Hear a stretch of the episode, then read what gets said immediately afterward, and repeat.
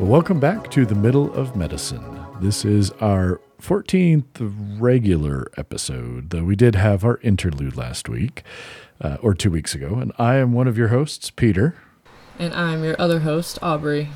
And today we have kind of a just a sort of a brief little uh, grab bag of science and medicine that uh, I thought it would be fun for us to talk about. And the first thing I do want to talk about, and I know it's not exactly medicine, but I felt that it was appropriate for this podcast. And I want to get your thoughts, Aubrey, okay. on the first images from the James Webb Space Telescope. Oh my goodness. I printed them out and put them on my wall, actually. That's amazing. Yep, they're right up there. Because I thought they were so cool. They're, oh, I watched so many Hank Green videos of him explaining different little things about it, and I just thought it was the coolest thing ever. So tell us why is it the coolest thing ever? Because I agree with you. I think it, they're absolutely spectacular. I have uh, the Carina Nebula as the wallpaper for my 32 inch uh, work. I mean, you know, my big 32 inch gaming PC. Uh-huh. That's that's the wallpaper for that, and I that's don't see awesome. myself changing it anytime soon. Yeah. um, but but tell me about it. What, what's so awesome about these images from James Webb? Well, the the the main one where there's like all of the little galaxies and there's like the six point, you know, little stars and stuff. That one I think is the coolest and is so such a big deal is because we're seeing like millions and millions and millions of years into the past. And there are little galaxies in it. I just watched a video on this. That's how i know. Um, where there there's like a little galaxy and it kind of has like a streak around it as if it's curving. And it's that you can see that same galaxy around like in different points in t- in space time or whatever so we're seeing into the past like millions and millions of years in that picture. So here's the crazy thing, and and this one is often referred to as like the dark field mm-hmm. uh, picture, in the same way that we got this picture from Hubble, where they pointed at a place in the night sky where we can't see anything, mm-hmm. and said, okay. Let's point it there. Let's leave it pointed there for a while and let's see what we get. And what we got was incredible.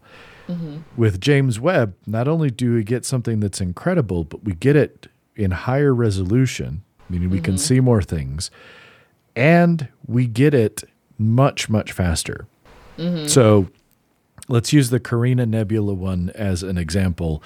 Um, the James Webb Space Telescope version of this is so much more higher resolution. It is so much more stunning. Stunning to the point that it doesn't look real. Like it looks like yeah. art, space art somebody would make if they wanted to just like knock your socks off. Yeah. But it's real. And I think if I'm remembering correctly, it only took the JWST about like 12 hours to get the information to make that picture. Okay. And you can go and you can find a very cool picture from Hubble that took days and days to get. And it's much lower resolution, and we're not seeing nearly as much information. Yeah. So not only is the James Webb giving us more information, it's doing so at less time and it's doing it at higher resolution. So this dark field thing, we're literally seeing light that was emitted only about 120 million years after the Big Bang. Mm. And we're estimating yeah. that the Big Bang was in like the high three to low four billion years ago. Yeah. And so we are literally looking like three and a half billion years into the past. And if that doesn't blow your mind, then I just don't think you should be listening to this podcast anymore because clearly you're not interested in things like science and stuff. Yeah. No, no I, I don't really mean that, but I kind of do really mean that. I mean, it is, it is so incredible. And yeah you look at that picture with thousands and thousands of galaxies and this gravitational lensing that you get where we're seeing the light being diffracted and, and altered because of the gravity of some of the objects in that image. And then you consider the fact that, again, the way they're describing it is that that is a portion of the night sky that if you held a grain of sand on the tip of a needle mm-hmm. at arm's length up towards the night sky, everything on that picture, those thousands of galaxies and those millions and tr- billions and maybe even more stars, all of that stuff is in the area the size of a grain of sand up, you know, in, in our night sky. I mean, yep. it is it is super cool. I find the pictures amazing. I find the science behind it fascinating. Mm-hmm. And at the mm-hmm. same time, it is a little overwhelming. Yeah. To realize that in the cosmic scheme of the universe, Earth isn't even a grain of sand because a grain of sand mm-hmm. has thousands, millions, billions of other planets in it. Yep. So we're like the grain of sand on the grain of sand on the grain of sand. Yep. It's just sand all the way down, I guess, is what I'm trying to say. Yep, exactly. But I, I did. I thought that those pictures were absolutely incredible. And um yeah, I, I am so excited for the things that we are going to learn from the JWST. Yeah, and, absolutely. You know, again, I understand it if this is something that people don't really find interesting but I'm just going to go ahead and say you need to still be paying attention mm-hmm. because this is like the history of space time we are learning yeah. about here. Yep. That's that's pretty big. So pretty cool stuff. So that was the first thing I wanted to talk about. Anything else about the JWST that you wanted to mention? I mean, obviously we're not an astronomy, we're not a space podcast, but this is science and I think cool. anything that teaches us more about the universe, more about our place within it, I think is uh, is awe inspiring and something that needs to be talked about more. Yeah. Yeah, not much. I, I have another picture that I put on my wall that's of the um, cosmic cliffs, I think, of the Carina uh-huh. Nebula. Um, I saw a video explaining them, and they just it just looks like a mountain range uh-huh. against like a sky, but it oh, it's just so cool. It is just well, so cool. When you realize that those mountain cliffs are about seven light years tall. Yeah. Mm-hmm. That's pretty impressive. And, and that mm-hmm. picture of the Carina Nebula, which if I turn over to my left, I'm actually looking at, like I say, right now on a nice big 32 inch monitor. Um, you know, they, they call this like the star nursery. So that mm-hmm. gas and everything that you're seeing, like stars are literally being born in this picture. Um, mm-hmm. It's it's just stunning. It's something else. Yeah. No, it is. It is awesome. So, next thing I wanted to talk about is I wanted to talk a little bit, and we've kind of talked about teaching in medicine on a previous episode, but you had an experience that you texted me about this week, and I want you to tell me about it. Um, okay. And I want us to talk a little bit about, again, kind of how do we learn in medicine? Yeah. So, I was actually orienting another tech during this shift. Um, so I was doing some teaching myself. I've been doing lots of that lately, actually. Almost every shift lately, I've been orienting a new tech, which is cool because sometimes it keeps me in check. It makes me, I'm like, am I actually doing this right? Because I literally have to teach this to another person. It kind of reminds me, kind of keeps me in check of, of the things that I'm doing. But anyways, good so for you, shift... and I'm sorry because it, it, just it makes everything that much more difficult. Like it's great teaching yeah. is great. We've talked about it, but mm. it's I I really I get in my flow of things during a shift, and I'm just kind of go go go at this point. So when I have to stop and explain every single thing that I'm doing, it's a bit draining. But it's yeah. okay. It's good stuff. I'm glad we're getting new techs on our floor. We need it. Um, so anyway, um, so this shift I was really looking for new learning opportunities for this orient that I was orienting. And we were needing to cath one of our patients who we needed to do it for a clean catch urine sample because this patient had a suspected urinary tract infection. And so we were getting a urine sample to send it down to the lab. And we cath very I guess I should explain what cathing is. You probably can explain it better than me. Just let them know what, what that even means. What does it mean to straight cath someone? So when you when you catheterize someone, uh, in the simplest forms, it just means you're putting a tube in somewhere. And so we refer to IVs that we place in people as IV catheters. Uh, mm-hmm. Uh, but when we use the term catheterize, we're generally talking about a Foley catheter, uh, mm-hmm. though there mm-hmm. are even other types of urinary catheters. Uh, but basically, it's a tube that's going to go in through the urethra into the bladder to either drain the bladder because the patient is in a, a situation where, for whatever reason, they cannot drain their bladder on their own, mm-hmm. or in the case of what you're describing, when you're trying to rule out or really get a good sample for a urinary infection, a lot of times you want a catheterized specimen because then that way you know that you're not getting contaminated uh, a contaminated sample. And we all right. have bacteria on our skin, and it can sometimes be difficult to obtain the urine specimen in such a way that you haven't gotten some bacteria in the sample and one of the ways to do that is to kind of clean off the skin and then under, you know, normal kind of clean technique, put the catheter in the bladder to get that urine sample. Yep. So that's what we were doing with this patient. And the techs help the nurses do the straight cathing um, quite often. We just kind of open things for them and just kind of help make sure they don't break sterile field because they wear sterile gloves during the procedure and stuff like that. And so we just kind of help them to help get things more smoothly. Um, and so I was helping one of our nurses said we needed to straight cast this straight cath this patient. So i went turned to my orient and i was like yeah you get to see us straight cath. And i kind of mentioned offhand i was like i've seen this so many times i could probably do it myself. And the nurse was like do you want to? And i was like wait no way.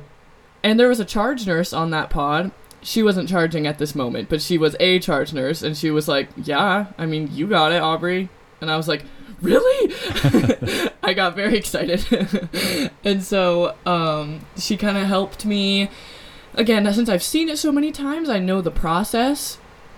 But um, she kind of just helped me walk me through it. But I still did everything myself. I wore sterile gloves. I cleaned with iodine. I did did the whole shebang and my orient was helping learning the process of which things to open at what time and mm-hmm. blah blah blah so it was like a teaching moment for both of us because my orient was learning how to be the tech and i was learning how to do the nurse's task which That's is kind of awesome. cool um, so i did it and it went smoothly um, and there was no issues we got the urine that we needed and it was cool because you know I've seen it so many times that doing hands on was it was slightly different because there was a couple things here and there that the nurse kind of helped me say so if it's getting stuck you just got to keep pushing it up there.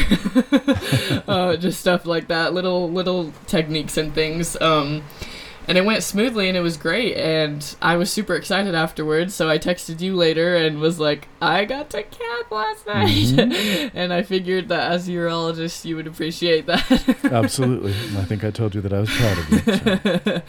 so yeah it was a really cool moment because they felt like i was capable enough to just do it because i've helped so many times that they didn't really have to tell me much they just kind of helped me to not break sterile field and touch something that I wasn't supposed to with my sterile gloves or something like that. Um, sure. But other than that, yeah, it was pretty cool. Very cool. Well, that's awesome. And I think it really highlights, you know, again, we talked about in medicine and, and in not just medicine, but in so many things in life, you can learn from reading, you can learn from observing, mm-hmm. but you learn the most from doing and yep. then honestly teaching someone else. Yeah. And so exactly. now that you've been orienting others, um, let's go back to our thoughts on teaching in medicine. Mm-hmm. Are you doing anything different, or how has it cho- sort of affected your point of view uh, now that you've had the opportunity to teach somebody else what to do?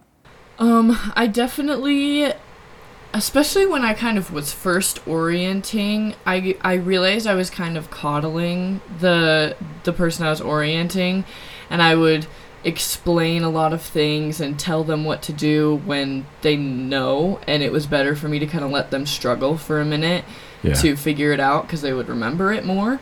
Um, so as I've been orienting more often, I kind of throw them in there and tell them to just do your thing and i'm here as a resource for you if you need anything basically um, and do, just doing all this teaching and watching what they focus on like what they're absorbing the most and what they tend to forget more often kind of keeps me in check to see what i'm forgetting. Like am i not making this more prominent in my practice as a tech i guess? Um, like for example we have uh, at the beginning of every shift we do safety checks in every room to basically make sure we have appropriately sized resuscitation equipment.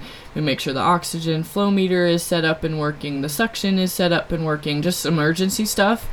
Um, so we do a safety check at the beginning of every shift and we do high touch cleaning at every shift. And i think that was a new thing with covid just because hospitals are gross and the rooms are gross and so and we touch a lot of things Yeah. at the hospital during our shift. So we do high touch cleaning. So these are things that are the tech's task and i realized i was kind of slacking on them sometimes because i wasn't making it very known to my orient like this is something we need to do at the beginning of our shift. And then sometimes we would go the whole night without high touch cleaning one of the rooms because we just forgot and so it kind of is keeping me in check because I'm remembering those little things that are, they may seem little, but they're important for us Sure. to do. There's a reason for them. That's why we do them. um, and so, yeah, it's kind of keeping me in check of making sure I'm not forgetting those little things Nice. because I have to teach it so often. So I'll be like, oh yeah, so then this is another thing we do at the beginning of our shift. Let's make sure we remember that. the next shift, if I'm not orienting, I'm like, I need to remember to do that because that's important. So, yeah. Very cool. And you know that's it's so important. It's that doing it and then it's the teaching somebody else and being willing to give that other person the opportunity. I have a new med student with me this week and um interestingly he just came off general surgery Okay. but like I had him help close and I literally had him put like three stitches in a small incision and they weren't even subcuticular. They weren't fancy. They were easy through one edge, through the other and tie it sort of stitches. Interesting. Great googly moogly. I was like, how did you not learn this on general surgery? you know? And so so I have to give this person that time yeah. to to try and do it. And i could tell they were super nervous. Um, and so my job is to step back and say keep an eye on it make sure they're doing okay. But here you go. You've got you've got this. You can do this. So Yep. uh, without giving someone that opportunity to actually do things i just feel like we're doing them a huge disservice. And again Yeah, it needs to be supervised and it needs to be in an appropriate context and everything but yeah we, we've got to let people learn that way Yeah, absolutely. I definitely have been trying my best to kind of let let my orient struggle like I was saying earlier and if especially with charting cuz we have a lot of specifics with how we chart and what we chart every hour and what we chart every other hour. And so it's a lot of information. It really is. But after having them do it a couple times with my direction, I'll sit there and be quiet and they're like, "So do I do this?" And I'm like, "I don't know, do we?" and that's, I'm sure it's annoying, but they'll remember it if they struggle for a minute and then they get it. So Yep. I kind of sit there and I'm like, is that patient lying supine right now? And they're Yeah. like, oh no, no, he's not. Yeah. And then I'm like, correct. There you go. And then we just keep going. yeah no that's Um, good that's good well that's awesome yeah. that you're getting that experience that opportunity to teach somebody else and then kind of Yeah. had that experience of doing something that you've seen done so now that you can kind of you know add that mark to your belt and there you go Yeah. So, a couple other real, just sort of brief things I wanted to talk about. You know, we've talked about before how out of touch administration is, especially when it comes to um, to things like burnout and this, that, the other. I'm just gonna throw this out there in case anyone who's even tangentially related to administration listens to us. Pizza, it doesn't do anything. Donuts, donuts don't mean shit. Stop trying to tell us that you care if your response is to give us pizza or donuts, or even worse, make us think that some institutional award is anything. There is a quality award going around our hospital now, and it's parking for a week in mm. different departments where they've met the requirements that are part of why we got this quality award from from the corporation that, that owns our hospital. And due to some experiences, I can tell you that there are members of the administration who actually think that glass award means anything. And I'm here to tell you to those of us who did the work so that you guys got that award, we do not give a rat's ass about it. we care nothing it for it. Does not mean anything. It means nothing to us. And your insistence that it should mean something to us just tells us how disgracefully out of touch you are with reality. Indeed. Thank you. I get off my soapbox now. I could go on so much longer, but I won't. But again, pizza, donuts, No. awards, that kind of stuff coming from administration means nothing. Now, there are a couple awards at our hospital that are given because you were nominated by a coworker or maybe even a patient, that sort of thing. Yep. Mhm. Those mean Those are awesome. those mean something Yeah. because these are these are my peers recognizing. Now, Mm-hmm. when you come to give me that award and act like you had anything to do with it, well, bugger off. You didn't, and I don't want you there. But you Oh, know, it just, mm, just, they don't mean anything. And and again, again, I feel like I- feel like you know that scene from Mean Girls. Stop trying to make this happen. It's never going to happen. Stop trying to make us think you care. It's never going to happen. It's not gonna happen. Yeah, yeah, that's unfortunate. I won't lie though. s- When they occasionally they'll get us like dinner or something, they'll like get us Cafe Rio for a night shift. That that's pretty nice. I won't lie, because they get us, they have us all order our our own orders, and then they just get it for us. And during a night shift, sometimes that means everything to me. That's fair. but that's what I will- the extent of it. you know, like I say, it's it it's just this whole thing that went down with this award. I was just, I, I was, I was painfully reminded how clueless administration is, and they just don't understand what matters and what doesn't matter, and Yeah. that's too bad. That is too So- bad. That's all we can say about that. Final topic to wrap up before we end up we we stop recording here because we're in addition to this being you know look it was just like the little thing I released previously the Eden and I missed a week because of vacation and summer and time and so this one's a little shorter because of time as well. But uh, and this is as much for you Aubrey as for anyone who may be listening. Hmm there's a time you know what is it? There's the bird song. That's an old song. You don't know who the Byrds are i'm sure. There's a song i'm pretty sure it was the Byrds. Uh, it was an old 60s song and it's quoting from the bible you know and, and it's it's the whole idea that everything has a time and a season okay Uh-huh.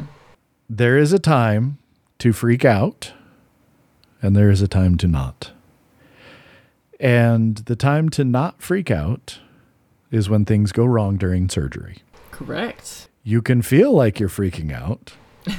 you might be freaking out a little bit inside, but you need to not freak out.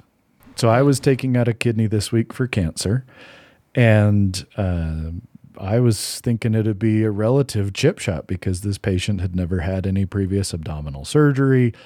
And the way I do these laparoscopically is I do what's called a hand assist. So I'm going to need to make an incision big enough to get the kidney out at the end of the procedure. So I make that incision at the beginning and put a gel port in so that then I'm doing the procedure with one hand inside their belly, the other hand using an instrument outside through the laparoscopic port, and then my assistant is using the camera showing me things. And I don't know if this was just a reaction to the guy's cancer or what, but it was extremely stuck in there. And so, a ton of scar tissue, very difficult getting the colon out of the way so that I could get to the kidney. And then I was coming up above the kidney trying to get rid of some attachments between the spleen and and the the the fascia around the kidney because we needed to make sure we were taking the adrenal gland as well in this particular case. And as I'm sitting here trying to get through scar tissue, it looked like scar tissue, it felt like scar tissue, and it was mostly scar tissue, but no, there was a pretty big vein in the middle of it. And so Oh, all of a sudden, blood just started spraying. Oh dear. Um, good news is I had my hand inside. So I just leaned Grabbed it. and pushed my hand up as far as I could go into this guy's belly, this this patient's belly, and then just pinched it. Just put my hand on, just squeezed the spleen and squeezed this vein that was in this massive scar tissue, squeezed it shut. uh huh. And then I quietly dropped the F bomb to myself, Yeah, as you do. as one does. and then I sat there for a minute and I didn't freak out and I didn't yell and I didn't go like, oh, what are we going to do? I just, I'm like, okay, my hand's in there. I've stopped the bleeding right now. Now I need to take a few deep breaths and think about how am I going to fix this? How am I going to stop the bleeding? Uh-huh. And what do I need? What tools do I need? And do I have them? And I didn't have all the tools that I needed. So I was like, okay, let's give me this. And then let's get a bigger port for to put in down here. And then let's do this. And, you know, there was an exciting little moment where I had to have the tech pull out one of the laparoscopic ports that was a small five millimeter one so that I could put in a large 10 millimeter one that would allow the bigger clip instrument to go through. Had to let go of the spleen really fast while I did that. So Oh. I've got the one port in my right hand, I've got the spleen in my left hand, and I'm like, okay, three, two, one. And then they pulled Go. out the port, and I pushed the port into the skin, then let go of the spleen, put my hand underneath, lifted it up so that I could put the port all the way in, and then hurried and reached up, grabbed the spleen, then went in with some clips, and you know, found the the the vessel and got a few different clips on it and stopped bleeding, and the patient did great and didn't have any problems. Went home the next morning just as expected, and everything went smooth. Very nice. But, and again, I've seen this a lot. When the surgeon freaks out, everybody else freaks out. Right. You're supposed to be the big dog. You're supposed to be the one who knows everything. So if you don't, everyone else kind of starts to panic. Yeah, and and the truth of the matter is, is it's okay to need to think about what you're going to do next. Yeah. But it kind of comes back to we do these things over and over and over again so that we're not having to spend mental energy on the usual, so that when the unusual occurs, we've got kind of free, you know, brain CPU cycles available that we can apply to that problem.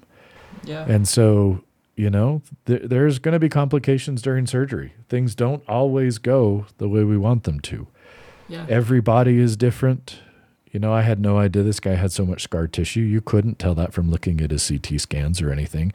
You're never going to know that until all of a sudden you're in there trying to do your job. But we've just got to make sure that we stay calm, that we become leaders, that we think again, take that minute to think. I knew that the patient was safe because I had the bleeding controlled with my hand. I might have had to shove my hand far enough in that once this was all done, I had to pull my hand out of the gel port. And I'm like, guys, I literally cannot feel my fingers right now. So give me about five minutes so I can get the feeling back in my fingers and then we can continue, but only after we knew the bleeding was stopped and everything was good. Uh, but, you know, we, we need to be able to take that time to think. We need to be thinking about possibilities beforehand so we're ready for them, or so that when we do run into a situation, we've already got a few thoughts of, okay, let's do this and get this and get this and get this so that we can make sure we solve the problem. Yeah. That was my kind of story of the past week or so from from work. Well, that is exciting. And did you have to like, like how far, like, were you, like lengthwise of your hand? Like how far did you have to stick your arm in? Oh, jeez. At He's showing about almost to his elbow. a little of my forearm, almost a little bit beyond, yeah, closer to my elbow than my wrist. And I Oh. hadn't quite made the incision in the fascia big enough for my kind of, you know, my meaty arm to make it in quite that far. So that's why I was Yeah. losing. That's why I was losing feeling yeah, that is fair. Kind of So- cutting off circulation a little bit. a little bit. It a little tight. Oh, But we got it done, Well, that is so. exciting. well, I think that's a good place for us to wrap it up today. We'll be back in another two weeks with another topic for you. Uh, Aubrey, it's always yep. good to talk to you. And I know that you're uh, gearing up to finish up summer semester. Is that correct? Yep, finals this week. Three. Okay. Three well, of them. good luck with that. I am finishing Thank up you. my I am finishing up my first of three consecutive weeks of call, so I still have a little bit to slog Ooh. through. Unfortunately, I mm. I kind of did this to myself. I didn't realize I was doing that when I scheduled my days in August because I hadn't looked at the fact that I had the whole last week of July when I picked the first 2 weeks of August. Didn't realize what I was doing, but hey, mm. it's okay. We'll survive. So stuff happens. okay. Well, we again appreciate everybody who's taking time to listen, who's taking time to share. We would love to get any feedback, feedback at themiddleofmedicine.com. Also, please feel free to uh, subscribe if you haven't, share with somebody else. And if you do have a second, please leave a star rating and a review on iTunes. Uh, that's probably the number one way to make podcasts more visible is if people will uh, make sure that they're leaving comments and reviews, and uh, that also can give us some feedback of things we can do better if you have any thoughts. So until yeah. next time, thanks everybody.